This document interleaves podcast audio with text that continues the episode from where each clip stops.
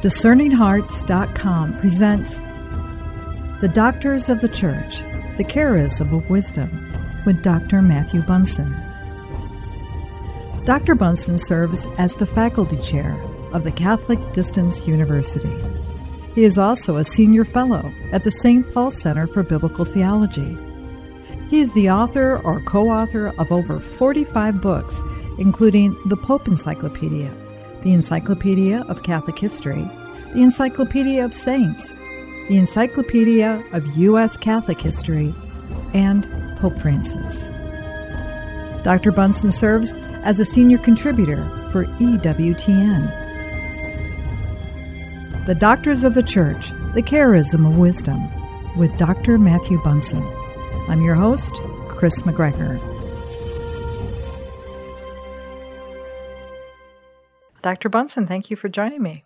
A great joy to be with you, Chris. I am looking forward to learning more about this doctor of the church who was brought forward by the church very recently. And of course, we're talking about St. John of Avila. A doctor only since 2012, named at the same time as uh, Hildegard of Bingen, of, of whom uh, you and I have spoken often, mm-hmm. and I know for whom you have a, a particular interest. In a way, uh, John of Avila was overshadowed when he was named a doctor of the church by Hildegard of Bingen, which I think he would have appreciated. Mm-hmm. And, and I say this because he was a saint, he was now a doctor of the church. He was called the Master in his lifetime uh, for reasons that we're going to get into. But he seemed happy to be overshadowed by his contemporaries. And what a remarkable group of contemporaries it is. He was a an influence, a guide and a mentor to Ignatius Loyola, Teresa of Avila, John of the Cross, Peter of Alcantara, John of God, and Francis Borgia. Some of the single greatest figures of the Catholic Reformation um, in Spain in the 16th century, which is why I think he was somewhat overshadowed historically, uh, but is finally earning his due as a doctor of the church. Yeah, extraordinary. I mean, uh, I don't think we can overstate his influence on the spiritual life and maybe of, of us all because of the contributions he made in the lives of all the people you just stated. Yes, yeah. In particular, I think the two that uh, are really worth noting are Teresa of Avila and, and Francis Borgia. Two very different personalities. Teresa of Avila, uh, as we'll talk, came to him uh, for spiritual advice, for validation and authentication of what she was doing in her own spiritual life, and her own spiritual writings.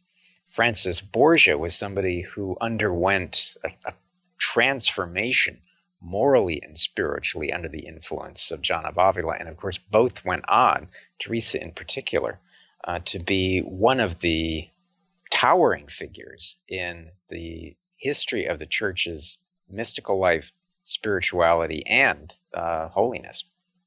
Well, let's talk about what formed him in his early years. Where is he from, and what was his life like?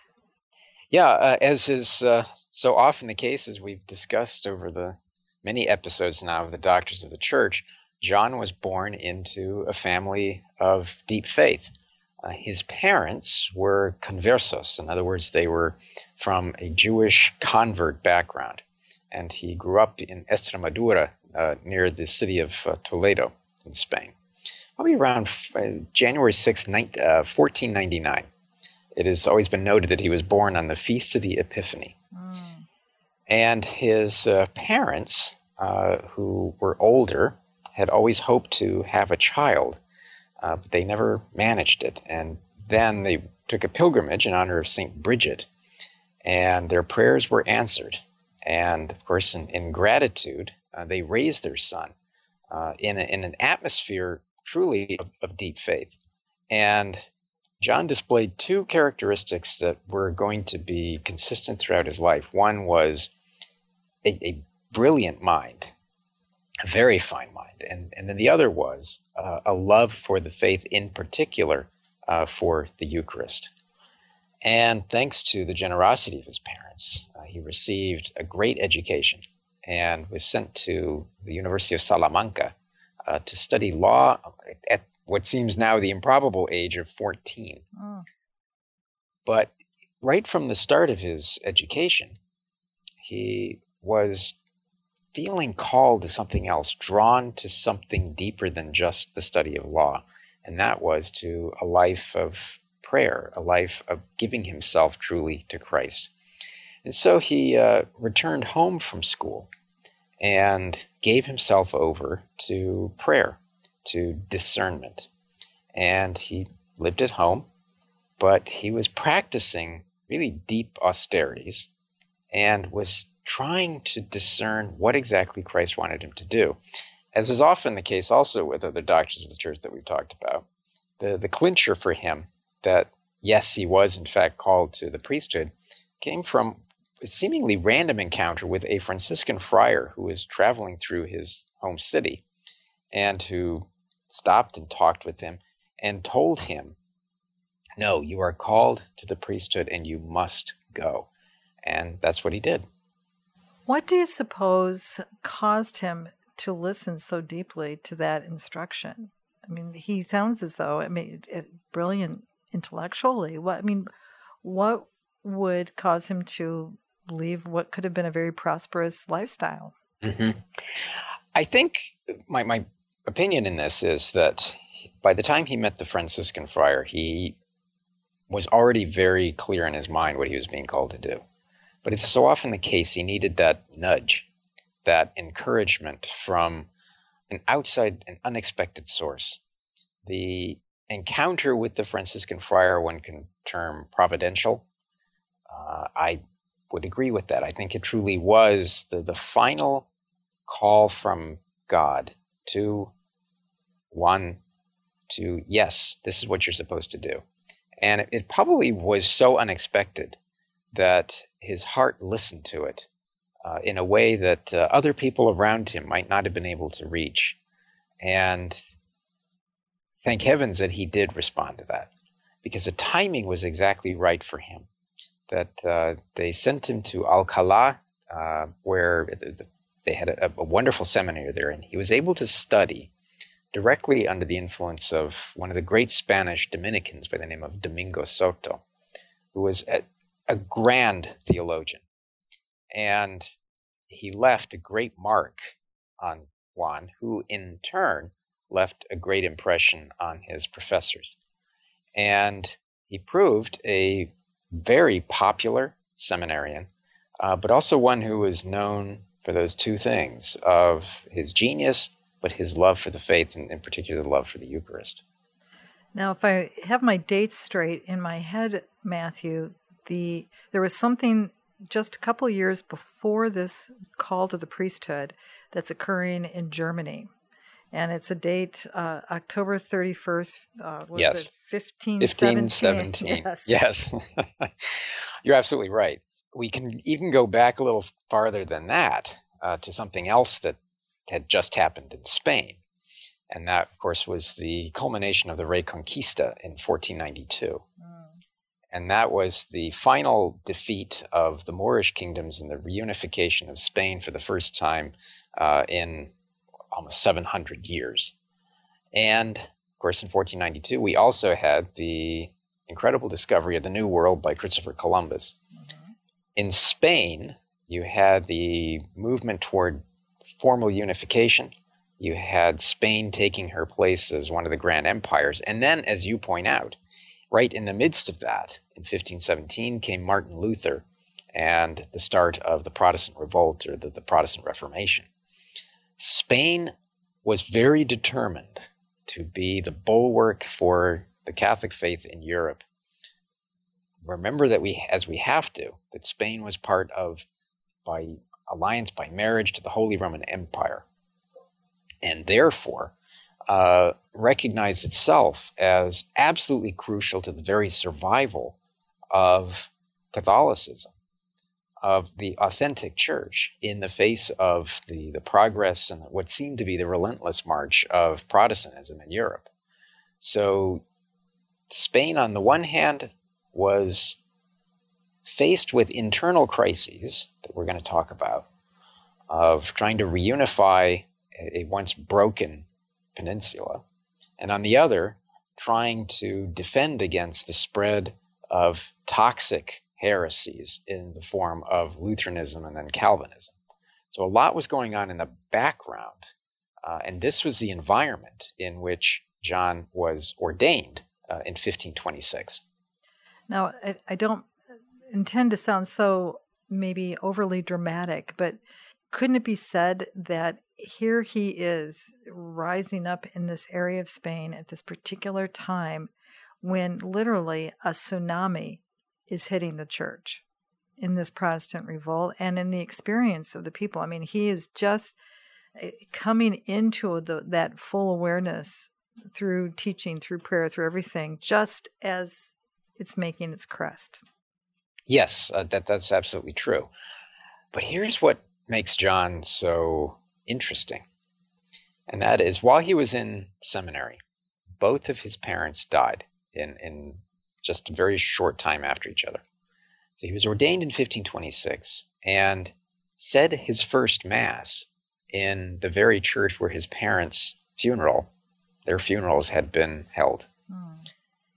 Now, of course, that meant that he inherited uh, extensive properties and money and, and status. And he was, as was also the custom of the time, uh, encouraged by friends to mark his ordination with a banquet for all of his friends. John, however, had a different approach to this.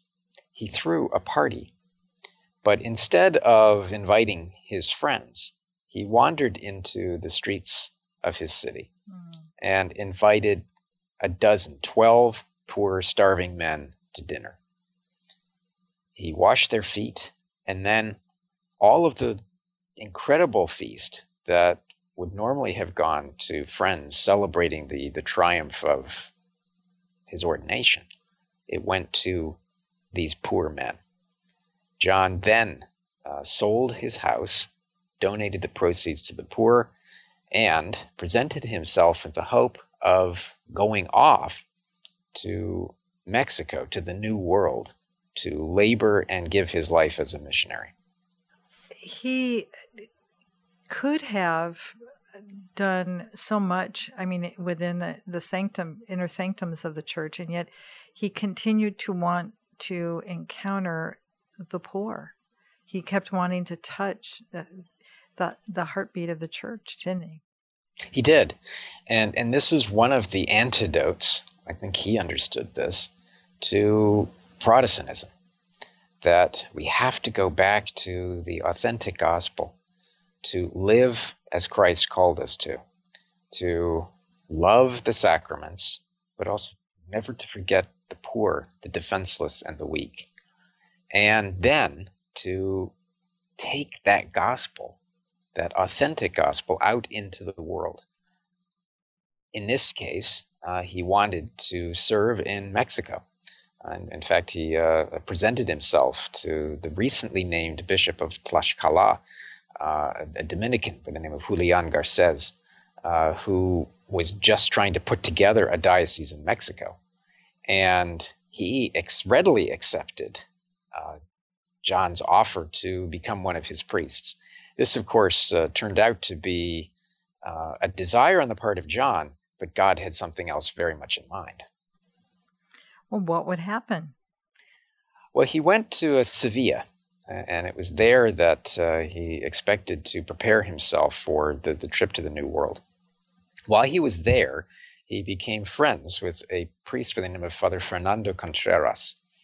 And this father, Contreras, was extremely impressed uh, with the, the prayerfulness and the homilies of his young guest, this, this young priest.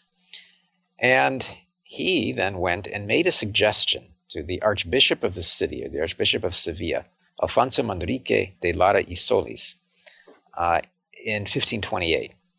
And the Archbishop summoned John and asked him to forego going to the New World and instead take on what the church at the time may have considered an even more important task.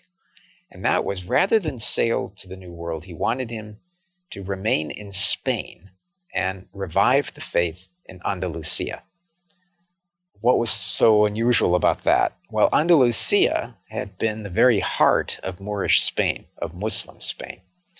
And the church was in dire need of renewal.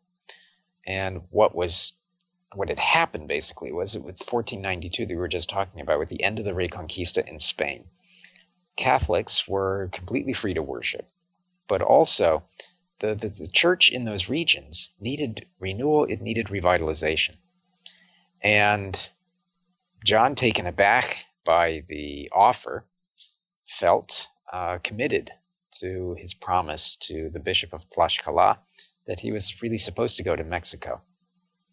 The Archbishop of Sevilla, however, uh, polite, uh, replied very politely that his reasoning, his argument with John uh, in why he should stay, uh, may have been insufficient to entice him to stay, but his authority certainly would be as Archbishop. yeah. Ultimately, please agree with me, but if you don't. Um... Yes. By virtue of his role as Archbishop, uh, he commanded John to obey in holy obedience. And John, of course, uh, ended his protests, accepted uh, in complete obedience. Why is this uh, notable? Well, within the next years, John earned one of the other titles. I, I mentioned that he's called the Master, but he's mm-hmm. also called the Apostle of Andalusia. We'll return in just a moment to The Doctors of the Church, the Charism of Wisdom, with Dr. Matthew Bunson.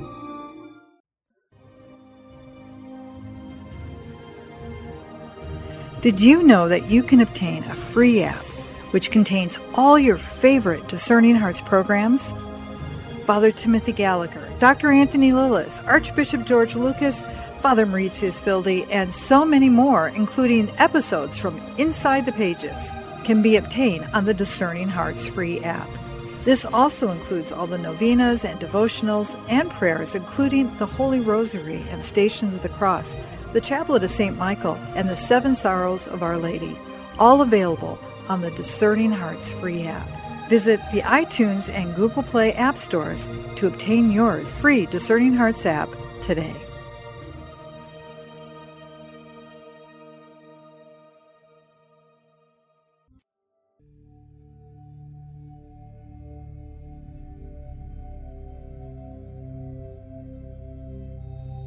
The Creed. I believe in one God, the Father Almighty, maker of heaven and earth of all things visible and invisible. I believe in one Lord Jesus Christ, the only begotten Son of God, born of the Father before all ages. God from God, light from light, true God from true God, begotten, not made, consubstantial with the Father. Through him all things were made. For us men and for our salvation he came down from heaven and by the Holy Spirit was incarnate of the Virgin Mary and became man. For our sake he was crucified under Pontius Pilate, he suffered death and was buried, and rose again on the third day in accordance with the Scriptures. He ascended into heaven and is seated at the right hand of the Father. He will come again in glory to judge the living and the dead, and his kingdom will have no end. I believe in the Holy Spirit, the Lord, the giver of life, who proceeds from the Father and the Son, who with the Father and the Son is adored and glorified, who has spoken through the prophets. I believe in one, holy, Catholic, and Apostolic Church. I confess one baptism for the forgiveness of sins, and I look forward to the resurrection of the dead and the life of the world to come. Amen.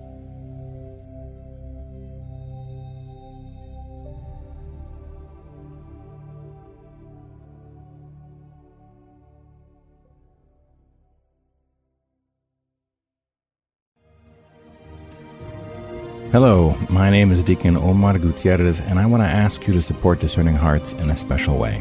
We, Chris McGregor, the board, and I all know that not everyone listening can help financially. We know we have listeners from all parts of the world, and we have made a commitment since the beginning to make the truths shared through Discerning Hearts totally free.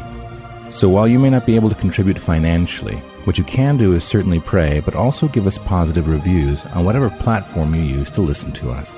If it's iTunes, Android, Stitcher, Spotify, however it is that you get these podcasts, or if you're on YouTube and you like our videos, please give us a good rating and write a review. The more good ratings and reviews we get, the higher our profile and the more listeners will discover us, listeners who may have the means to contribute in the future. Please consider rating us and writing a positive review today.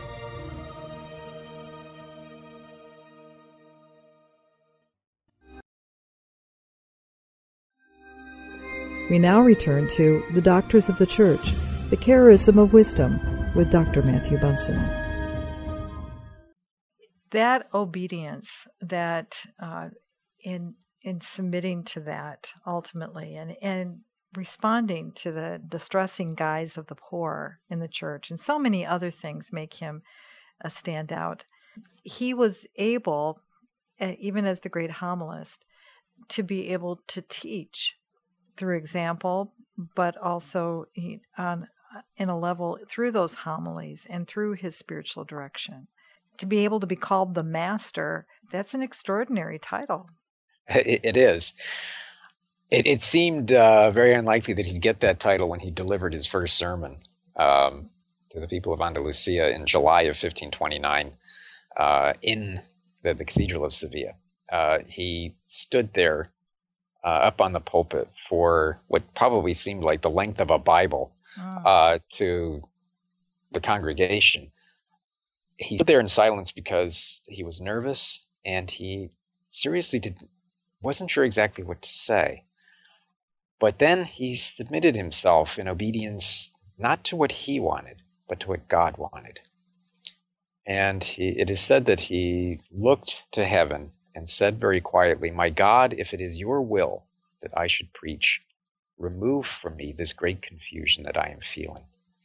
I beg this of you by the memory of your passion, for you know whether I seek aught else but your glory and the salvation of souls.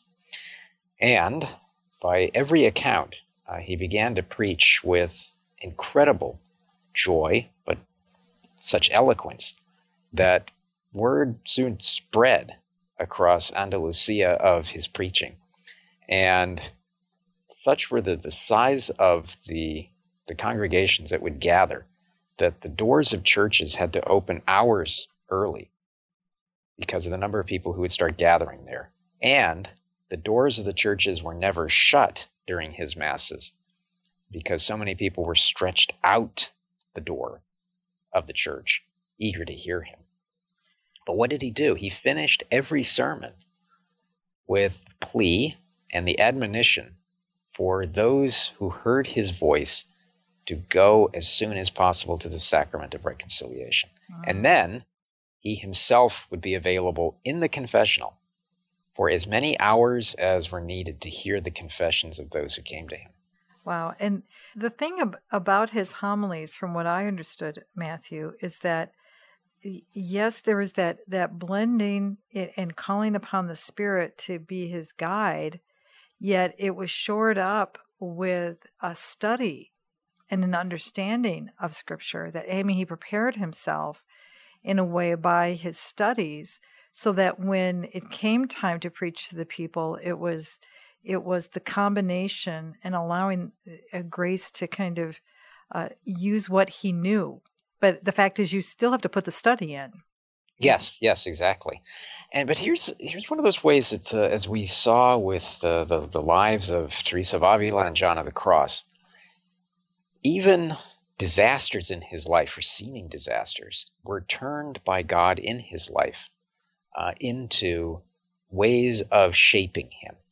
I'm referring to the fact that John, in his preaching, was always exhorting reform, renewal, care for the poor, uh, speaking out about the, the defenseless, the starving, the sick, and uh, often preaching against the, the wealth of the clergy, materialism among his fellow priests, and the the total unwillingness of the rich in so many cases to even turn an eye toward the poor and the starving. Now, as you can imagine, that there were some priests who did not appreciate uh, his preaching. Uh, they felt that uh, he was a threat to their status. This is also true with uh, some of the members of the wealthy classes and even some of the nobility in Spain. And as a result, he was denounced to the Inquisition and in, in 1531. And he was arrested and then investigated on the claims in a, that in a homily he had gone so far as to proclaim that the doors of heaven were closed to the rich. Mm. He spent an entire year in the jails of the Inquisition. Now, he was at, at, no time, as is often misunderstood by people regarding the Inquisition, he was never tortured, uh, but he was under investigation. And in much the same way as Teresa of Avila and John of the Cross had faced accusations and examinations by the inquisitors, John was examined and was fully acquitted. In 1533, the Inquisition declared him utterly innocent, that he had no stain upon his reputation, that his teachings were entirely faithful to the church.